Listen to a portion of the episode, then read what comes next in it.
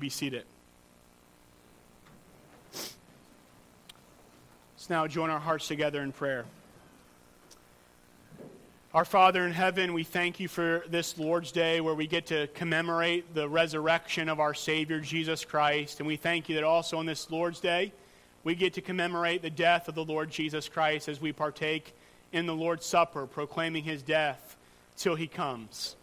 And now as we come to the preaching of your word, we pray that it would be a blessing to us, we'd be nourished by it, built up in it, and that your people, the sheep of Jesus Christ, would be well fed from your word. Help me to preach in demonstration of the Spirit of power, and may we all be blessed as we take heed to what we hear. And we do pray for our own nation, that what you brought to Nineveh, you would bring to the United States of America. We do pray that Reformation, revival, would spread amongst this land, where people believe you and therefore cry mightily to you for mercy.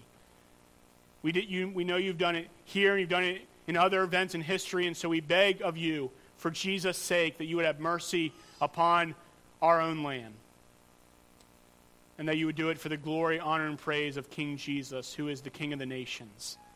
And we pray in his name, amen. I did this last week, but I think it's helpful because this historical account flows together, and maybe some of you weren't here last week or haven't heard any of the sermons. So just to get us all back on track, because the book of Jonah, again, fits together as one unit, one whole historical narrative. And so in my first sermon, chapter 1-3, we saw that the word of the Lord, or the word of Jehovah, again, in your Bible, when you see God's name in all cap, Lord, it's his covenant name, Jehovah. And so the word of Jehovah came to Jonah, but Jonah, instead of obeying it to go to Nineveh and preach and cry out against their wickedness, he fled, he ran away, and he was running from the presence of Jehovah. But Jehovah, the God of heaven and the God of earth, tracked Jonah down, brought a great wind on the sea, and caused the mariners to be greatly afraid and to break up the ship where they were going to drown. And so they started to throw cargo off. They started to throw things that were on their ship overboard to lighten the load. And they were wondering what was happening. So every man's crying out to his God. And then they end up casting lots, and that lot falls on Jonah, and Jonah is the one responsible for this great storm. Jonah eventually tells them who he is, that he's a Hebrew, he's a Jew. He fears Jehovah, and Jehovah is the God of heaven who made the sea and the dry land. Then the men were exceedingly afraid at this, and they realize that they have to do something. Jonah recommends that they throw him overboard. At first, they don't want to do that. They want to try to get to land, and so they try the best they can to do that. Eventually, they realize there's no way we're getting back to land. There's no way that's going to work out, so therefore, we must throw him overboard. And that's what they do. They throw him overboard, and when they do that, the sea ceases from its raging, and the men go from being afraid exceedingly afraid to fearing Jehovah himself exceedingly. So we see that progression.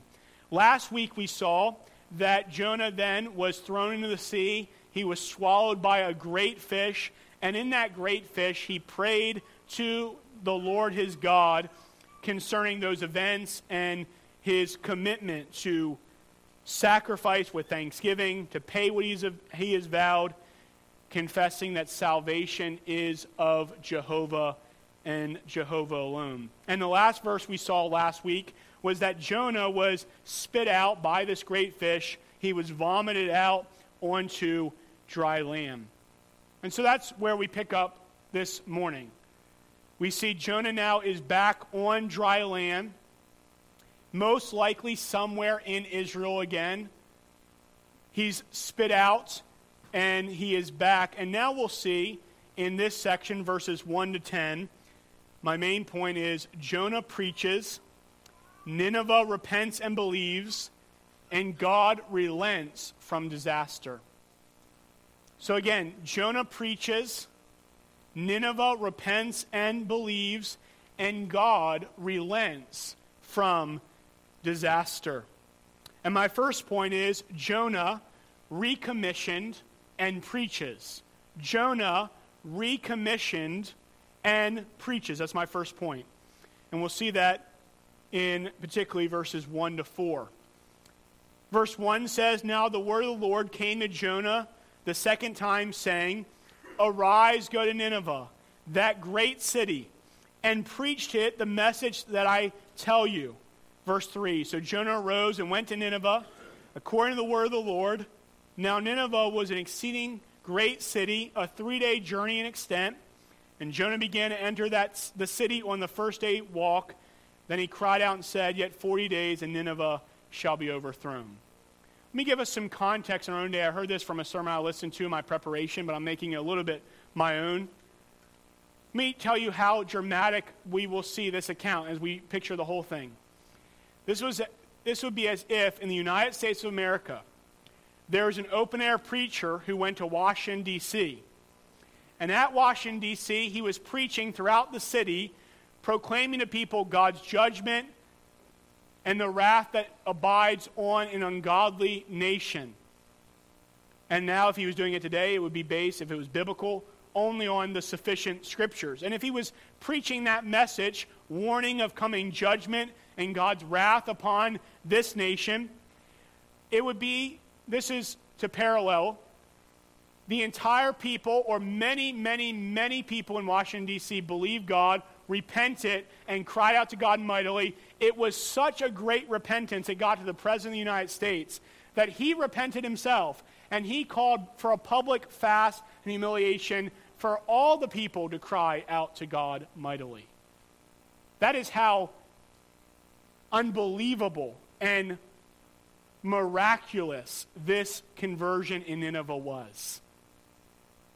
As if the entire area of Washington, D.C., the president himself repents and calls for a public fast. So what we're seeing here is not some small, insignificant repentance.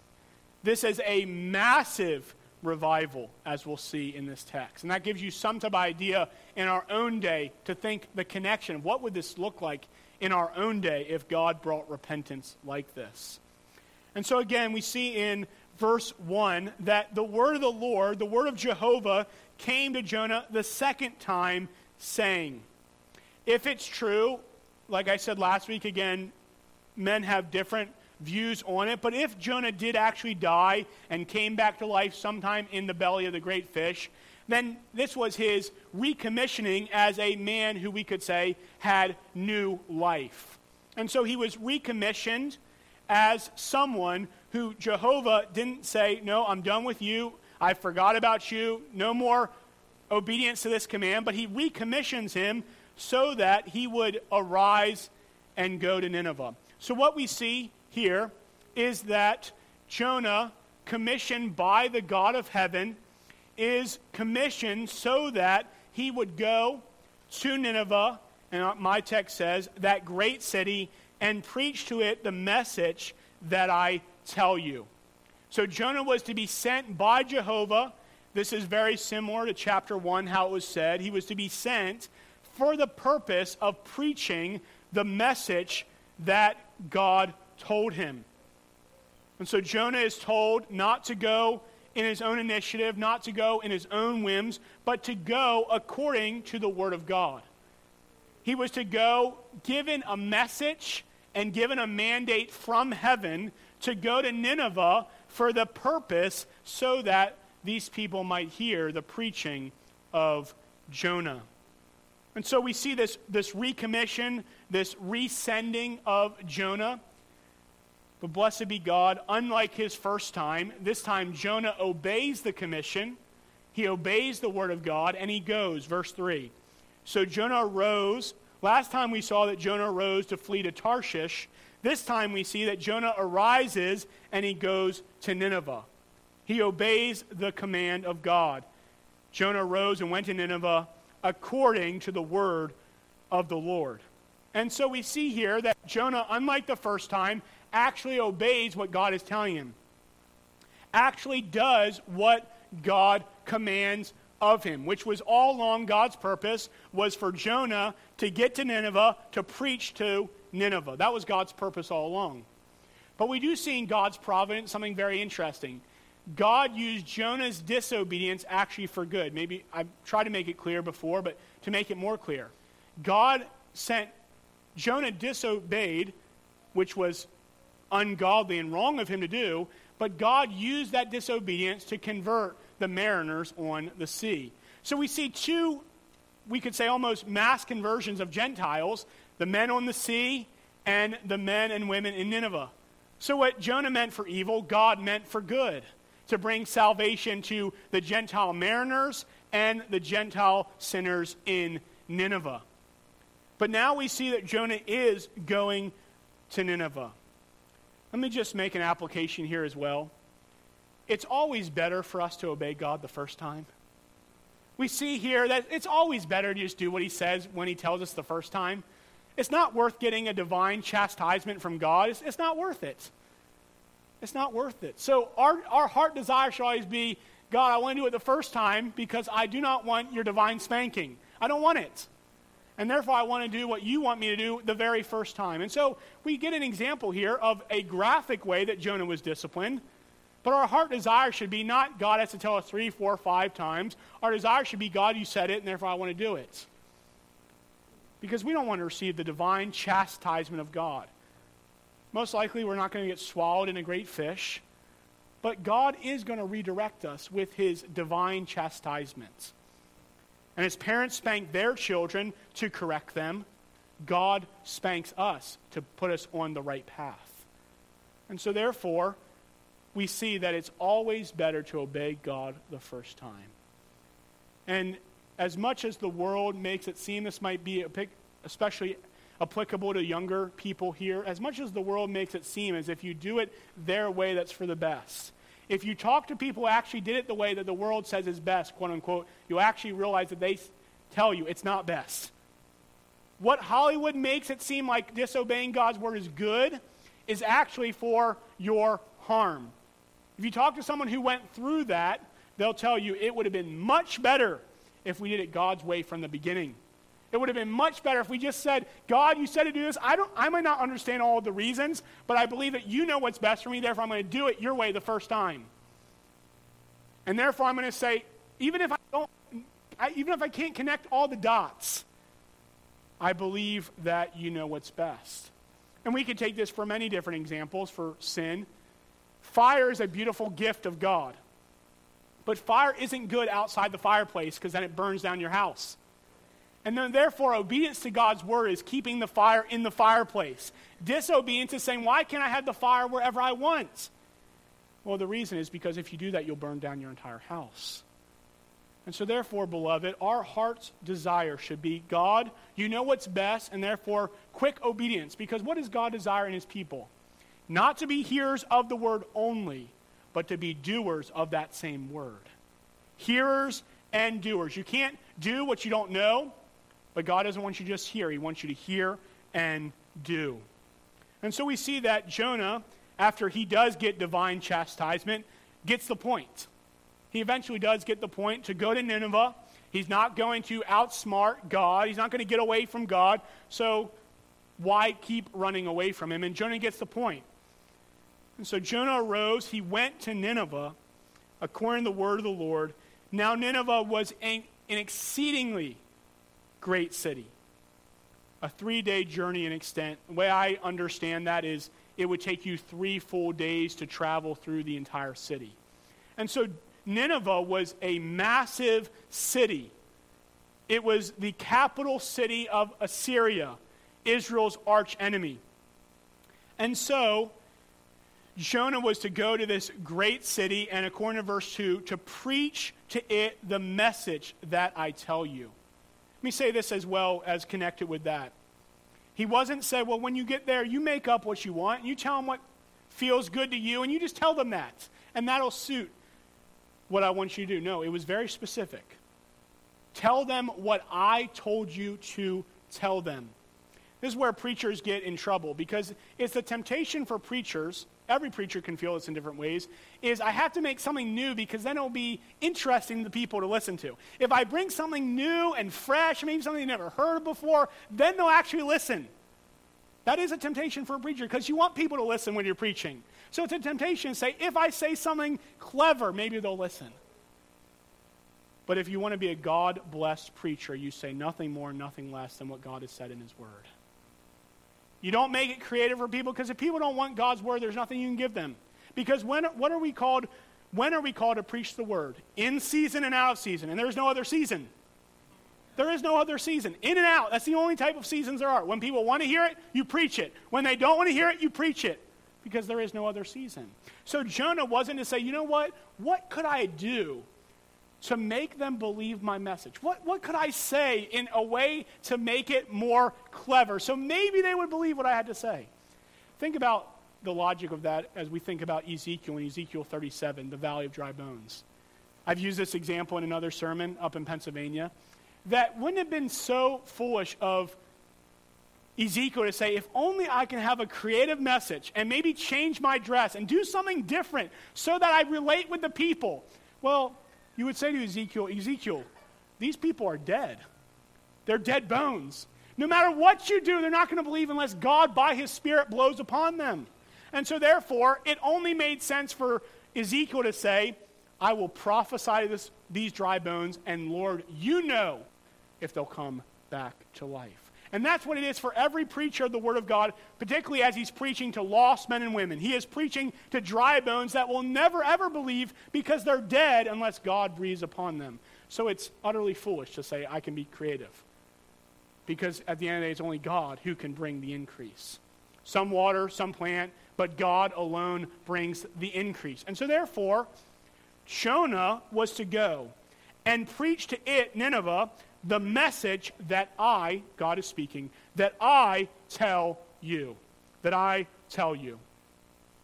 And then verse 4 says, and Jonah began to enter the city on the first day's walk.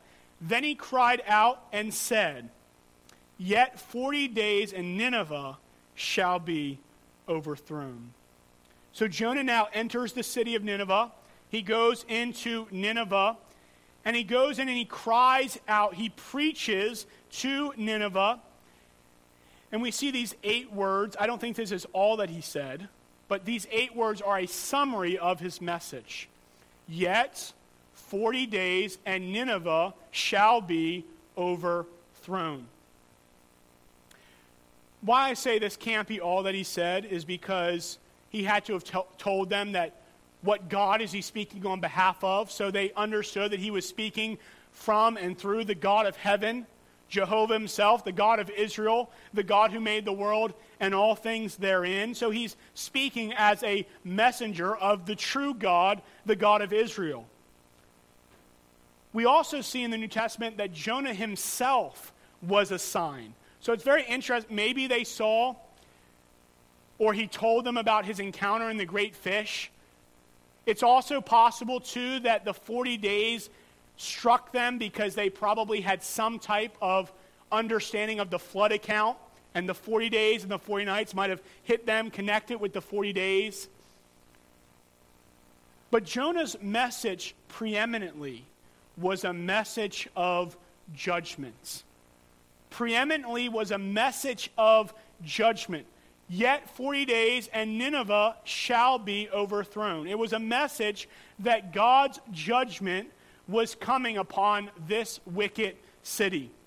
We saw in chapter 1 that God said to go to Nineveh for the purpose of crying out against it, for their wickedness has come up before me. And so Nineveh was a very, very wicked city.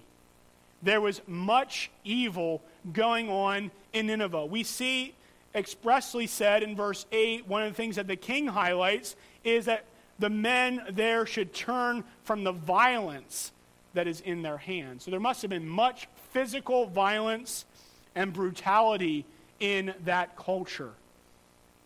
And so this was the call that 40 days and Nineveh shall be overthrown. And this is very similar to how preaching has to be today, especially out on the open air. So as I'm preaching yesterday at Ocean City, we can't really preach much about Christ until they understand judgment, because in our culture, there is no concept of why a person needs Christ unless they understand the judgment of God. So there has to be much heavy emphasis on sin and death and judgment to help people even have a category for why they need salvation through the Lord Jesus Christ. And so similar to these people, they needed the reminder that judgment is coming upon you, and therefore that is why you need deliverance. We make this point as well in application. If you tell people that the reason why they need Jesus is because their life is not going so well, or they don't have all the joy that they would want, or they don't have all the material blessings that they could get, or they don't have X, Y, or Z in this temporal life, what you're going to think is, I have to pray so they have a bad experience, and then I can share the gospel to them. Have you ever thought that? If only they went through suffering, then they could maybe then I could give the gospel to them. Because what we're thinking when we think that is their greatest problem is temporal suffering and not the wrath that is to come. So whether someone has $10 million and is living with no outward stress, quote unquote, or whether they are a homeless person on the street, the primary message is you need to be delivered from the wrath that is to come. That is why we don't say, you know what, this person is going, their life is too good. They don't need the gospel, because it's appointed for men to die once, and after that, the judgment. And some of you might know Ray Comfort's testimony. Some of you might not. But Ray Comfort had a very prosperous life before his conversion. We could put it like that. And he was doing well externally. But what got Ray Comfort, and this is why his ministry is the way it is what got Ray Comfort is, I am going to die, and all this is going to be taken from me. And the reality of death was so great to him that it led him to realize all this is vanity if this is ultimately what my hope is in. And therefore, the fear of death and judgment was what brought Ray Christ. And so therefore, this is ultimately what the gospel is about. Does the gospel bring people joy and peace and believing? Of course. Does it give people hope and God in the world? Of course. But as a byproduct of their greatest need being answered, being saved from sin and damnation. All those other things are byproducts of the greatest need of having peace with God through our Lord Jesus Christ. And so let me speak to you here if you're not in Christ, if you're not saved, if you know maybe what I've been saying so far doesn't connect with you, you're not understanding what I'm saying, or maybe you are at different points. But your greatest need is to be delivered from your sin and the judgment that is due your sin, because God is good. Maybe you've never thought about it that way. The reason why God judges sin is because he's good. If God was not good, he wouldn't care about sin. He would say, you know what, you do whatever you want, and that's fine. But because God is perfectly good, and because his law is perfectly good, any violation of his moral law is an offense against a good God who gives good laws. And so therefore, every time we sin, God, who is just, must punish that sin. Let me make it more specific. He must punish your sin, and he must punish my sin. Or he's not good. Or he is not good. And so therefore, your greatest dilemma in life, your greatest problem is in life, is that if you are not in Christ, if you're not trusting Jesus, if your hope is not in him, your greatest problem is God is your enemy, and you are God's enemy. And there is no hope for you unless by the grace of God you are brought, like Nineveh will see, to believe God's word and trust in the person of the Lord Jesus Christ. God's word over your life right now, if you are not in Christ, is yet when you die, the judgment. And so for you, the gospel call is that you will believe upon the Lord Jesus Christ and you will be saved. Jesus, who is God manifested in the flesh. born of the virgin, so he is not stained with sin. The one who dies upon the cross to bear the sin of all of his people. The one who rises again from the dead, victorious over sin, death, and the grave. And the one who ascended on high, and the one who's coming back to judge the living and the dead, the Lord Jesus Christ. You must trust him so that you can be delivered from the wrath that is to come. And then my second point is the people of Nineveh repent and believe. That's my second point. The people of Nineveh repent and believe. The people of Nineveh repent and believe. Verse 5, so the people of Nineveh believed God, proclaimed a fast, and put on sackcloth, from the greatest to the least of them. Such a powerful way it's described here. The people of Nineveh believed God. The people of Nineveh, they heard the message, and it doesn't say they believed Jonah. It says they believed God. When they heard the message from Jonah, they heard it as God from heaven speaking to them through his sent prophet. So when they heard the word of Jonah, they heard the word of Jehovah. When they heard what Jonah had to say, they were hearing what God had to say. And this is very similar to the text in 1 Thessalonians, that when Paul, by the Holy Spirit, says, when we preached to you, you heard what we said to you, not as the word of men, but as it is in truth, the word of God. That's how they heard it. They believed God himself. Think about it too. This great, powerful city, this city that was great in so many ways in terms of externally and materially, they could have said, Jonah, what in the world are you doing? Let's take his head off. They could have. They could have said, off with this guy's head. We don't want to hear this. This is messing with our peace. We don't want to hear anything about judgment. Get rid of this guy. Or they could have laughed at him. Who is this guy saying judgment is coming? What's wrong with him? We got to get this guy out of our city. They could have responded in so many ways, mocking, laughing. They could have killed him. They could have said, we don't want to hear this. We're perfectly fine. We don't want to hear what God has to say to us. We're fine. But they respond in a different way. They believed God. That is the foundation of salvation. A person goes from believing in sin and self to believing in God and trusting in him. A person, when they are converted, they begin to believe when God gives threatenings in his word, he's telling the truth. When God warns of coming judgment, he is telling the truth. When God promises mercy, he is telling the truth. When God says that there is wrath to be delivered from, he is telling the truth. When God promises that whosoever believes upon Christ will not perish but have everlasting life, he is telling the truth. A person goes from not believing God to believing God, as we see pictured in the people of Nineveh. They believe God. In light of believing God, they proclaim a fast. They put on sackcloth, from the greatest to the least of them. This was a massive revival. A massive revival in Nineveh, where it implies that at the very least, almost everyone in the entire city believed God. That's what it means when it says from the greatest of them to the least of them. That I almost take it that everyone believed God, because we see that similar language in the New Covenant, that they will all know me, from the least of them to the greatest of them. And we take that as everyone in the New Covenant knows God. And so I have good reason to suspect that it might have been the entire city of Nineveh that believed God, from the greatest of them to the very least of them. Can I say that dogmatically? No. But with that language of from the greatest to the least, it definitely implies, at the very least, a massive revival amongst this people.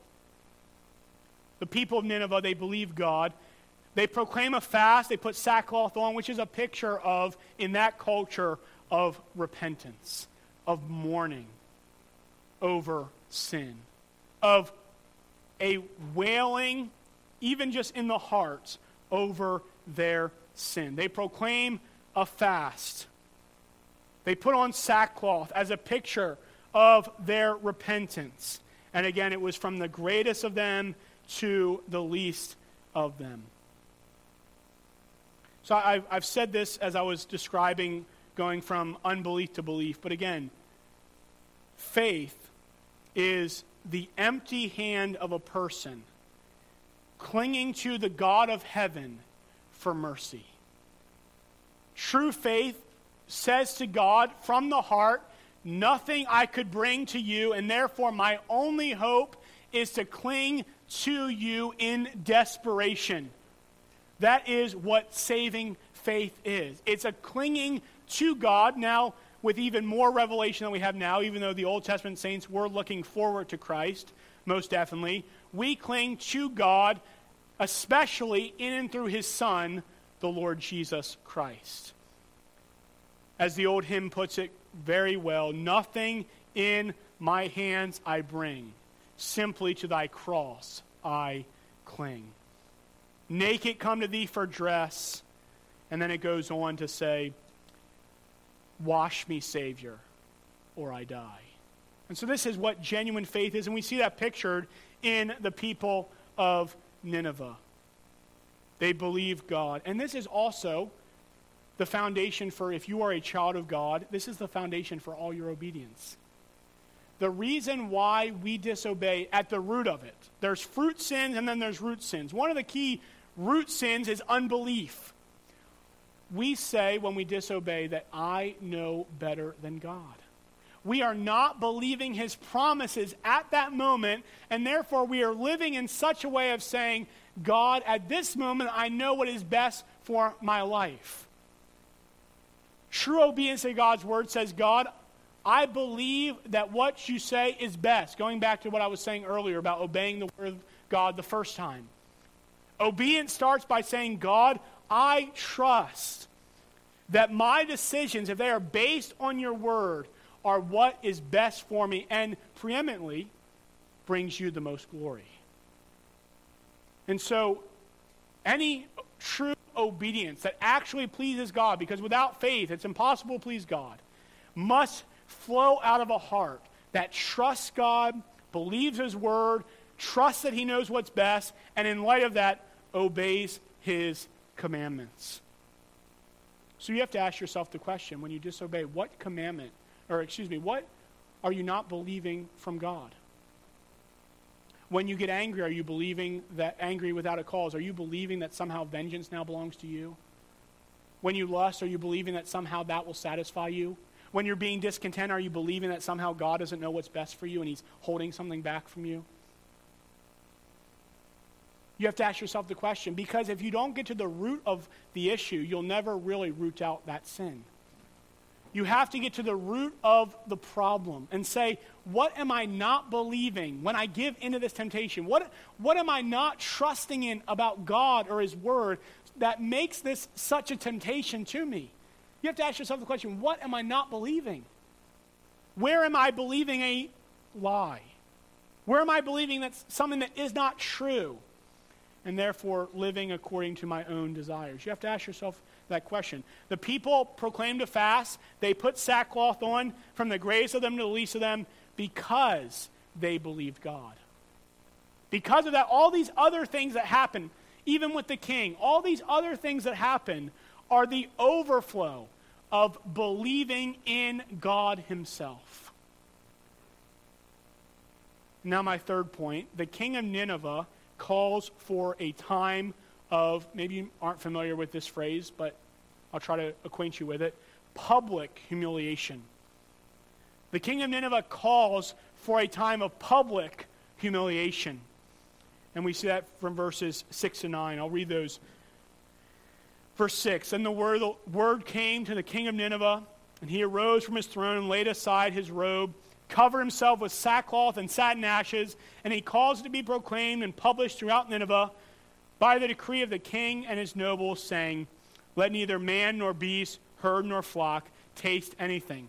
Do not let them eat or drink water, but let man and beast be covered with sackcloth and cry mightily to God. Yes, let everyone turn from his evil way and from the violence that is in his hands. Who can tell if God will turn and relent and turn away from his fierce anger so that we may not perish. The king of Nineveh calls for a time of public humiliation. So we see that Jonah's preaching spread far and wide. The way this is said, it seems to be that the king of Nineveh didn't hear Jonah himself, but word spread, Jonah's message spread throughout the entire region that even the king of Nineveh heard, probably secondhand, what Jonah was saying. The king of Nineveh, instead of mocking and laughing, also believes God, and therefore he arises from his throne, he lays aside his robe, and he covers himself with sackcloth and sits in ashes. And in light of that, because of his authority, he calls for a public fast throughout Nineveh so that the people would not eat or drink for the purpose, not just so they would do it because it would be good, but doing it so that the focus would go from bread and water to crying mightily to God. That's really the focus of why we fast. If we fast, we fast to give up something so that our focus might be more directed in a unique way to God. And that's what this fast is all about. Set aside food and drink so that you can focus upon God. This would be as if the president, again, if the president of the United States repented and called for the people of the United States to humble themselves and call out to God for mercy. If he said to the United States people, let us all fast and let us cry to God mightily that he might have mercy upon us. That would be the magnitude of what is happening here. Because if Nineveh is the capital city of Assyria, obviously what is happening in Nineveh is affecting all of Assyria. And so he's calling that the people would have a public fast, be covered with sackcloth, and cry mightily to God. Yes, let everyone turn from his evil way and from the violence of his hands. We see here that the king uses his power as the king to call for a public fast. It's not my desire now to talk about political theory or the relation of nations and God, but I do want to say this. Nineveh was a non-covenanted nation. Hopefully we all understand that. Meaning, they were not Israel in a special covenant with God. So they are very much like the United States of America. America is not God's nation. America is not covenanted with God. The Church of Jesus Christ is the covenanted holy nation, 1 Peter 2, verse 9. But America, like Nineveh, is still under obligation to honor the true and living God. And God will hold the deacons of himself. That's what the word is in Romans 13. They're deacons or ministers or servants of God. They will be held responsible before God in the way they carry out justice in the United States. These men were guilty, the leaders were guilty there, because they were executing wicked decrees, and therefore that was one of the reasons why Nineveh was going to be overthrown. And so God brought judgment, was bringing judgment, was commanding that judgment was going to come. And so the king of Nineveh turned from his evil way and commanded the people to turn from their evil way. And so we see this powerful example of not only the people in the population, but the leader himself, the king, repents, believes, and calls for a public humiliation. But let me turn your attention to that phrase, let everyone turn from his evil way and from the violence of his that is in his hands. The king of Nineveh highlights broadly and then more specifically. First, that the people would turn from their evil way, which is very generic. That the people would, because they believe God, they would turn from their evil way. And that they would give up the violence that is in their hands. So let me just make this practical. What would it look like? What should we pray for when we pray that this would happen to the United States of America? And God can do it. Hopefully you're not in here saying, nah, this can never happen. This is too hard for God. Let's never get to the point. God can do this tomorrow if he wanted to. And so what should we be praying? When we pray that, what would revival look like in our nation? One, it would look like the idolatry of our nation will be repented of, first and foremost. We would say any god besides the God of heaven and earth, the God of Holy Scripture, is an idol. And we must worship him and him alone. That would be foundational. I'm not getting into all the how they would enforce and all that, but there would at least be acknowledgement. I'm not getting into all the political theory. I'm staying away from that. But at the very least, there would be a calling that the God of heaven is the true God. Second, there would be a desire to get rid of all the things that God calls an abomination. Abortion would be outlawed. Sodomy would be forbidden in the sense of called marriage. These type of things. The people would come to say, we must submit to the God of heaven. There would be massive revival in the sense if it was like Nineveh, and there would be a desire to acknowledge the God of heaven and to execute according to his righteous law. And so we see this powerful reality that the king was commanding the people to turn from their evil way and from the violence that is in his hands. This is connected with the text in Isaiah where it says, seek the Lord while he may be found, call upon him while he's near, let the wicked forsake his way and the unrighteous man his thoughts, and let him return to the Lord, for he will have mercy upon him, and to our God, for he will abundantly pardon. And so they turn from their evil way. But verse 9 is very interesting because it shows us what Jonah's preaching was like a little bit more. Verse 9, who can tell if God will turn and relent and turn away from his fierce anger so that we may not perish? What is implied there is Jonah in his preaching didn't necessarily have a lot of calls for mercy. Didn't necessarily say, if you repent, you will receive mercy. Because the king says, who can tell if? Who knows if we do repent, if we do believe, if we do turn from our evil way, that God might have mercy upon us and turn from his fierce anger? How can we know if God might do this? We aren't for sure. But if he brought his word to us, he gave us 40 days until he's actually going to bring the destruction, he might have mercy upon us if we call upon him mightily. If we actually confess and forsake and turn from our evil way out of believing in God, maybe he will relent from his great and fierce anger. And if any of you are not sure if this was genuine repentance, we see from the Lord Jesus Christ himself that it was. In verse 41 of Matthew 12, the men of Nineveh will rise up in the judgment with this generation and condemn it, because they repented at the preaching of Noah, and indeed a greater than Jonah is here. Jesus himself says about the men of Nineveh that they repented at Jonah's preaching, and therefore they will condemn those cities that Jesus preached to that did not repent. And then we see my fourth point in verse 10. Then God saw their works, that they turned from their evil way, and God relented from the disaster that he had said he would bring upon them, and he did not do it. God saw their faith and their repentance, and God relented from his disaster.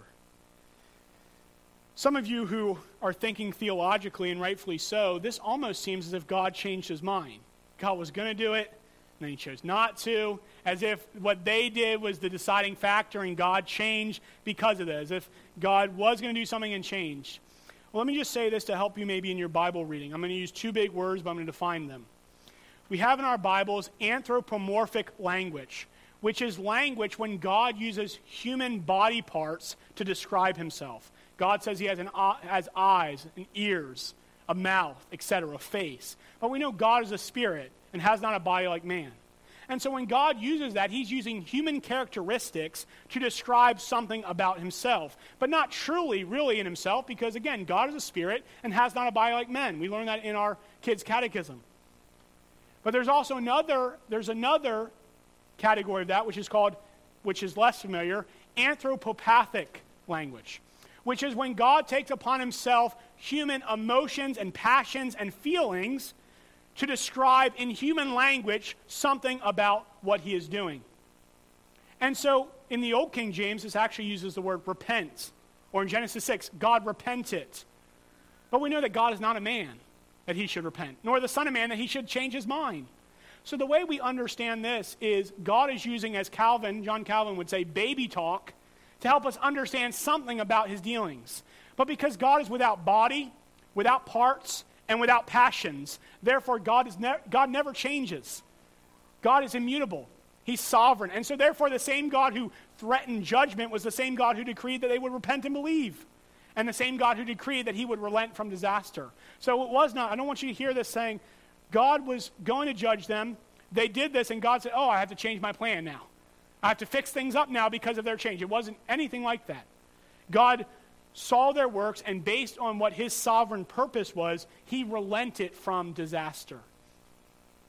He relented from disaster, and he did not bring it upon them again. That was his sovereign purpose. God didn't have to send Jonah to Nineveh. God was the one, because we believe in the sovereignty of God, God was the one who granted them repentance and faith. And God is the one who chose in his sovereign good pleasure to relent from disaster. Again, God is not a man that he should lie, nor the Son of Man that he should repent. God is not any of those things. And the Lord our God does not change in any way. The Father of lights is without variation or shadow due of turning.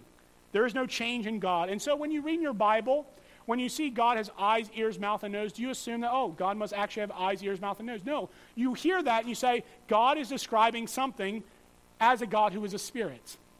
And so you should do the same thing when you see human emotions of repentance or changing God's mind or these feelings that you see. You should do the same thing and say, God is describing something about himself, but it's not actually true in the ultimate sense in God. Because let me just say it like this as well to help you. There is nothing that comes upon God. Well, let me say this first. This would be more helpful. When we talk about passions or emotions, these are emotions in us. Something comes upon us, we are affected by it, and therefore we respond. We see a homeless person, it comes upon us, an emotion, and we are affected by that, and therefore we respond. God isn't like that. Nothing comes upon God and affects him, and therefore he responds because he's affected by his creature. There is no way to affect God. Nothing comes upon the Almighty and changes him. And so therefore, we change in relationship to God. God doesn't change in relationship to us. So we go from under wrath to under grace, but who changes? We do, not God. They go from under God's judgment to under wrath, but they change because they go from darkness to light. They're the one who changes, not God. Because again, my friends, God is without variation and shadow due of turning. This is very important to understand this.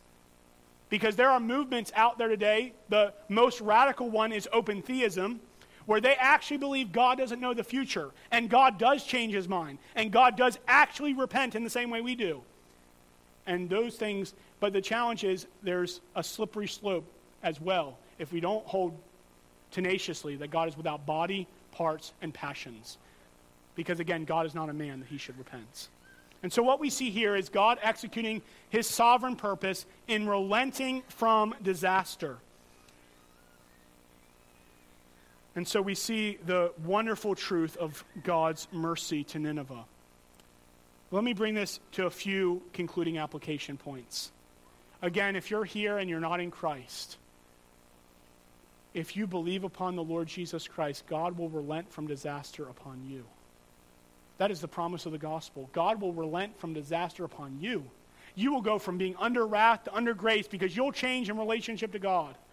And God will show you mercy if you call upon him. And even if you don't know the words to say, if you merely say something as simple as, God be merciful to me, a sinner, God will relent from disaster upon you.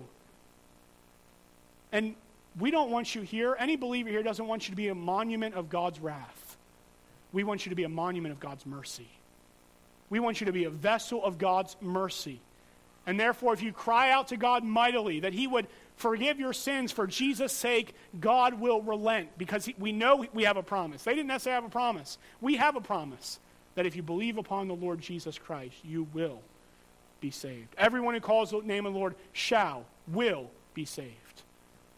And so call upon him while he's near, and God will show you mercy. And for us, if you're a child of God, the application from earlier, it's always best to obey God the first time. I won't labor that because I labored it earlier, but again, it's always good to obey God the first time. And let me ask you, beloved, have you ever prayed that God would bring this upon America? Have you ever prayed that God would bring revival? Have you ever prayed that God would, from the top down, bring repentance, reformation, and true faith in the true God? Sometimes I think, even in my own heart, that I can have a tendency that can't happen. But we must mortify those, and we must cry mightily to the God of heaven that he would bring this upon our own lands. Because USA is very much like Assyria, not covenanted with God, but a nation that's still under God's authority. And therefore, we should cry to God that he would have mercy and pity upon this nation. That what he did in Nineveh, he would do in the United States of America. That he would bring true revival to our land. That he would really bring people to believe in him and therefore turn from their evil way.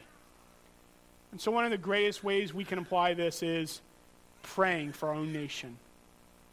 And then also praying. This could sound self-serving, but I don't mean it this way. Praying for people who are out, like Jonah, in a non-covenanted nation, bringing the gospel in the public square. That God would cause people who hear it in the public square to believe God and therefore to turn from their evil way. And so may we cry to the God of heaven that he might have compassion and relent from disaster upon our own nation. Amen. Our Father, we thank you for your word, and we pray you would apply it to our hearts. And we do pray for our own nation that you would have compassion upon this nation and you would have pity, bringing people to repentance and faith in you.